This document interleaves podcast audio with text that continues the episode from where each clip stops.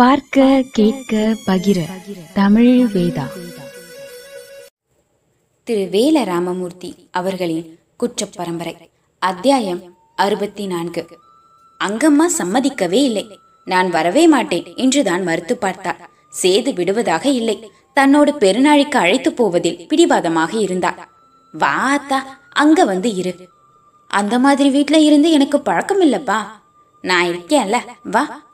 வேயண்ணாவையும் வீட்டையும் அங்கம்மா ஒரு சுற்று பார்த்தாள் உங்க ஐயாவை பிரிஞ்சு இது நாள் வர நான் எங்கேயும் இருந்ததில்லையே கைகளை மலர்த்தினாள் குழானி அதட்டினாள் ஏ அங்கம்மா பெத்தவ கையால சோறு திங்க பிறந்த மகன் ஆசைப்படுறான். பொடி. கூட்டத்தோடையே இருந்து பழகி போச்சே மலங்க மலங்க முழித்தாள் குதிரை சாரட்டை அனுப்பி வைப்பதாக சேது சொல்லிவிட்டு போய் இரண்டு நாளாகுது. இன்னைக்கு வரப்போகிற சாரட்டில் வழி அனுப்பி வைக்க வீடு நிறைய சனம் கூடி கிடக்குது. அங்கம்மாவை பார்க்க பார்க்க பெரிய பொம்பளைகளுக்கு சிரிப்பு வருது. கூச்சப்பட்ட அங்கம்மாவுக்கு மதி மருளுது. காலும் ஓடல கையும் ஓடல. எரியிற அடுப்புல தண்ணிய ஊத்துறா. குடி தண்ணி பானையில கூழு கிண்டுறா. சனம் சிரிக்குது. பொம்பளைகளை கூழாணி திட்டுகிறாள். அடியே சும்மா இருங்களேண்டி. புருஷனின் முகம் பார்த்து பேசி பழக்கமில்லாத அங்கம்மா பெருநாளைக்கு போக வேண்டாம்னு நீங்களாவது ஒரு வார்த்தை சொல்லுங்களே என்கிற மாதிரி வேயண்ணாவின் முகத்தை பார்க்கிறார். வேயண்ணாவுக்கு கவிழ்ந்த தலை நிமிராமல் சிரிப்பு கிளம்பியது. கூழாணி தைரியம் சொன்னார். அதிகாரிய பெத்தவ இப்படியா பயப்படுறது? வெள்ளையம்மாவுக்கு அழுகை முட்டுது. காட்டுல பிறந்தோம் காட்டுல வளர்ந்தோம். புது மனுஷ சகவாசம் நமக்கு ஆகாதுதான். பாவம் அங்கம்மா மதினி. சாரட்டு வந்து நிற்கும் சப்தம் கேட்டது. கொம்பூதி சனம் குதிரை சாரட்டை பார்த்ததில்லை. எல்லோரும் வெளியேறி மந்தைக்கு ஓடினார்கள். அன்னமயிலும் போய்விட்டார். வீட்டுக்குள் இருந்தது வேயண்ணாவும் அங்கம்மாவும் தான்.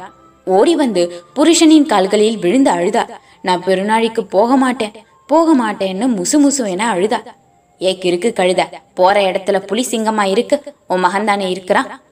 புலி சிங்கம் இருந்தாலும் பயம் இல்லையே புது மனுஷனை பார்க்க தான் பயமா இருக்குது. உன் மகன் தானே இருப்பான். அந்த ஊருக்கு ஏத்த மாதிரி உடுத்தணும் ஒல வைக்கணும். எனக்கு தெரியாதே கண்ணீர் ஓடுது. கூட்டிட்டு போக வண்டி வந்துருச்சே வேண்டான்னு சொல்லுங்களே. வேயண்ணா வாய்விட்டே சிரித்து விட்டா ஏ அங்கம்மா ஏன் அழுகிற? நீ என்ன சிறுப்பிள்ளையா முதுகில் தட்டி கொடுத்தா. வாசலில் கிழட்டு போலீஸ் சல்யூட் அடித்தா. ஐயா சாரட்டு வந்துருச்சு. வேயண்ணாவின் கால்மாட்டில் அழுது கிடந்த அங்கம்மா விருட்டென எழுந்து தள்ளி போய் முகம் துடைத்தாள். பச்சைமுத்து வீட்டு படிவாசலை கடந்து பெரும்பச்சேரி ஆளுகளை இதுவரை உள்ளே விட்டதில்லை. வீட்டுக்குள் நுழைய விசக்குட்டை ரொம்பவும் தயங்கினான். கால் கூசுது. அட வாப்பா விசக்குட்ட மனுஷனுக்கு மனுஷன் பேதம் பார்க்கறது தப்பு. உள்ளவா கதவை திறந்து விட்டபடி பச்சைமுத்து சொன்னதும் பெஞ்சாதியே பதறி போனார் இந்த மனுஷன் நேரத்துக்கு ஒரு நேரம் மாத்துறாரே. தன் வலிப்பில் கொம்பூதி செந்தட்டி காலையும் சிக்கிக் கொண்டதில் பச்சைமுத்து சந்தோஷப்பட்டு போனான். தரையில் கால்படாத நடை நடந்து திரிந்தான். தலைவாசலை இறுக பூட்டிவிட்டு நடுவீட்டை தாண்டி உள்வீட்டுக்குள் ஆலோசனை நடந்தது. பச்சமுத்து தன்னை விட ஐயா என்றே அழைத்தான். காரியம் ஆகணுமே? உள்வீட்டுக்குள் உட்கார்ந்தவாறு விசக்குட்டை கண்களை உருளவிட்டார் வீடு நிறைந்திருந்த செழிப்பும் உறுத்தியது. ஜாடை மாடையாக பச்சமுத்து வீட்டு பெண்களையும் ஒரு பார்வை பார்த்து கொண்டார். அழகாக இல்லாவிட்டாலும் இலக்கமாக இருந்தார்கள். செந்தட்டி காலைக்கு ஒரே மதிதான். களவுக்கு போகலனா கஞ்சிக்கு என்ன வழின்னு ஒரு கேள்வி கேட்டதுக்காக கொம்பூதிக்கார பைய எல்லோரும் சேர்ந்து நாக்குத்தல்ல அடிச்சாங்களே. அவங்கள நர நரவென பல்லை கடித்தான். பச்சைமுத்து நான் தழுதழுக்க எடுத்து கொடுத்தான். அன்னைக்கு நீங்க தப்பாவே பேசலையே. இனிமே களவுக்கு போக மாட்டோன்னு குலசாமிக்கு முன்னால வேயண்ணா சத்தியம் பண்ணி கொடுக்கறப்போ களவுக்கு போகலனா கஞ்சிக்கு என்ன வழின்னு நீங்க கேட்டது நியாயம்தானே. அதுக்காக எல்லோரும் சேர்ந்து உங்களை இப்படியா அடிக்கிறது? சொல்லி முடிக்கும் போது பச்சைமுத்துவின் கண்ணோரம் கசிந்தது.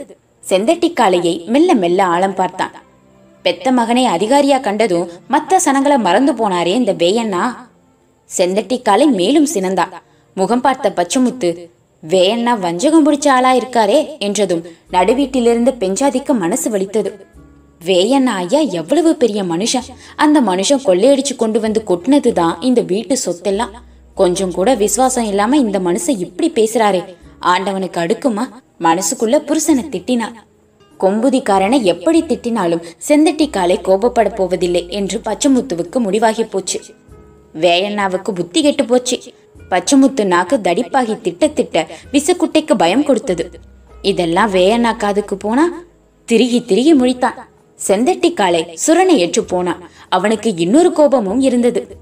இந்த இளவட்டத்துக்கு இந்த குமரி என்று கூழாணி கிழவி ஜோடி சேர்த்து நிச்சயம் பண்ணிய போது செந்தட்டி காளையை விட்டுவிட்டார். அது மட்டுமில்லை இவனுடைய முறைப்பெண் மீனாவை கள்ளராமனுக்கு உறுதி பண்ணினார். ஏன்? நான் என்ன ஆம்பளை இல்லையா? இளவட்டம் இல்லையா? எல்லா காரியத்திலையும் இந்த கொம்பூதி கூட்டம் என்ன ஒதுக்குது? அவமானப்படுத்துது. இவங்கள சும்மா விடவே கூடாது. பச்சமுத்து நான் என்ன செய்யணும்? சொல்லு. கொம்பூதிக்கு உண்டான குலத்தொழிலை நீங்க மறுபடியும் எடுத்து செய்யணும். துணைக்கு விசக்குட்டை இருக்கான் களவை தடுத்து நிறுத்ததான் கச்சேரிக்கு அதிகாரியா? வேயண்ணா மகனை அனுப்பினது. களவு நிற்காமல் தொடர்ந்து நடந்தால் அதிகாரியா மாத்துவாங்க. புது ஆளு வருவான் கொம்பூதி பிடிபடும் அடிபடும் உங்களை அவமானப்படுத்தினவங்கள விடலாமா ஐயா? பச்சைமுத்து இலக்கினான். டே வெசக்குட்ட. இன்னும் நாலு பேரை மட்டும் கூட்டு சேரு. நான் அடிக்கிறேன் கொல்ல. கொம்பூதிக்காரனை நிம்மதியாவே இருக்க விடக்கூடாது. செந்தட்டி காலை எழுந்தா. எட்டு வேயண்ணா சேர்ந்தாலும் செந்தட்டிக்கால ஐயா கிட்ட நிக்க முடியுமா? செந்தட்டி என் கையை பிடித்து கொண்டான் பச்சமுத்து. ஐயா ராத்திரி இங்கேயே தங்கிட்டு போங்க அமர்த்தி உட்கார வைத்தான். அங்கம்மாவை எல்லோரும் தூக்கி சாரட்டில் அமர வைத்தார்கள். கூசி குறுகி போய் உட்கார்ந்திருந்தாள்.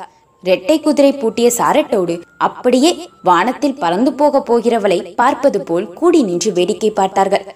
அங்கம்மா தலை நிமிரவில்லை. அழுது அழுது கண்ணீர் ஓடுது. தொப்பி அணிந்த வண்டி ஓட்டி தன் இருக்கையில் ஏறி அமர்ந்து சாட்டையை சொடுக்க ஆயத்தமானான்.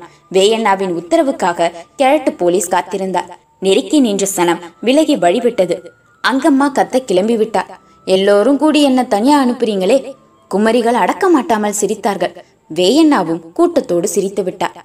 அன்னமயிலு கூழாணி கிழவியை முன்னே தள்ளிவிட்டார். ஏ கிழவி ஆத்தாவுக்கு துணையா நீயும் போக வேண்டியது தானே வேயண்ணாவுக்கு நல்ல யோசனையாகப்பட்டது. ஏத்தா நீயும் வண்டியில ஏறிக்கோ என்றதுதான் தாமதம்.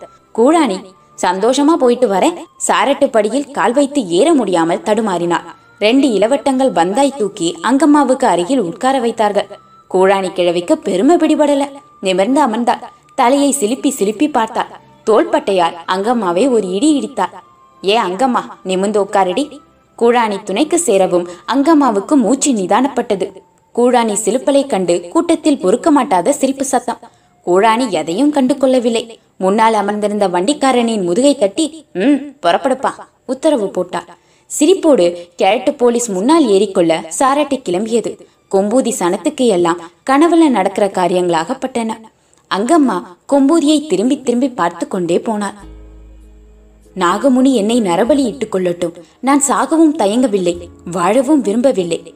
வீணையின் மேல் சரிந்து கிடந்த வஜ்ராயினி தோளில் உரசி மான் சொன்ன செய்தி கேட்டதும் எழுந்தாள்.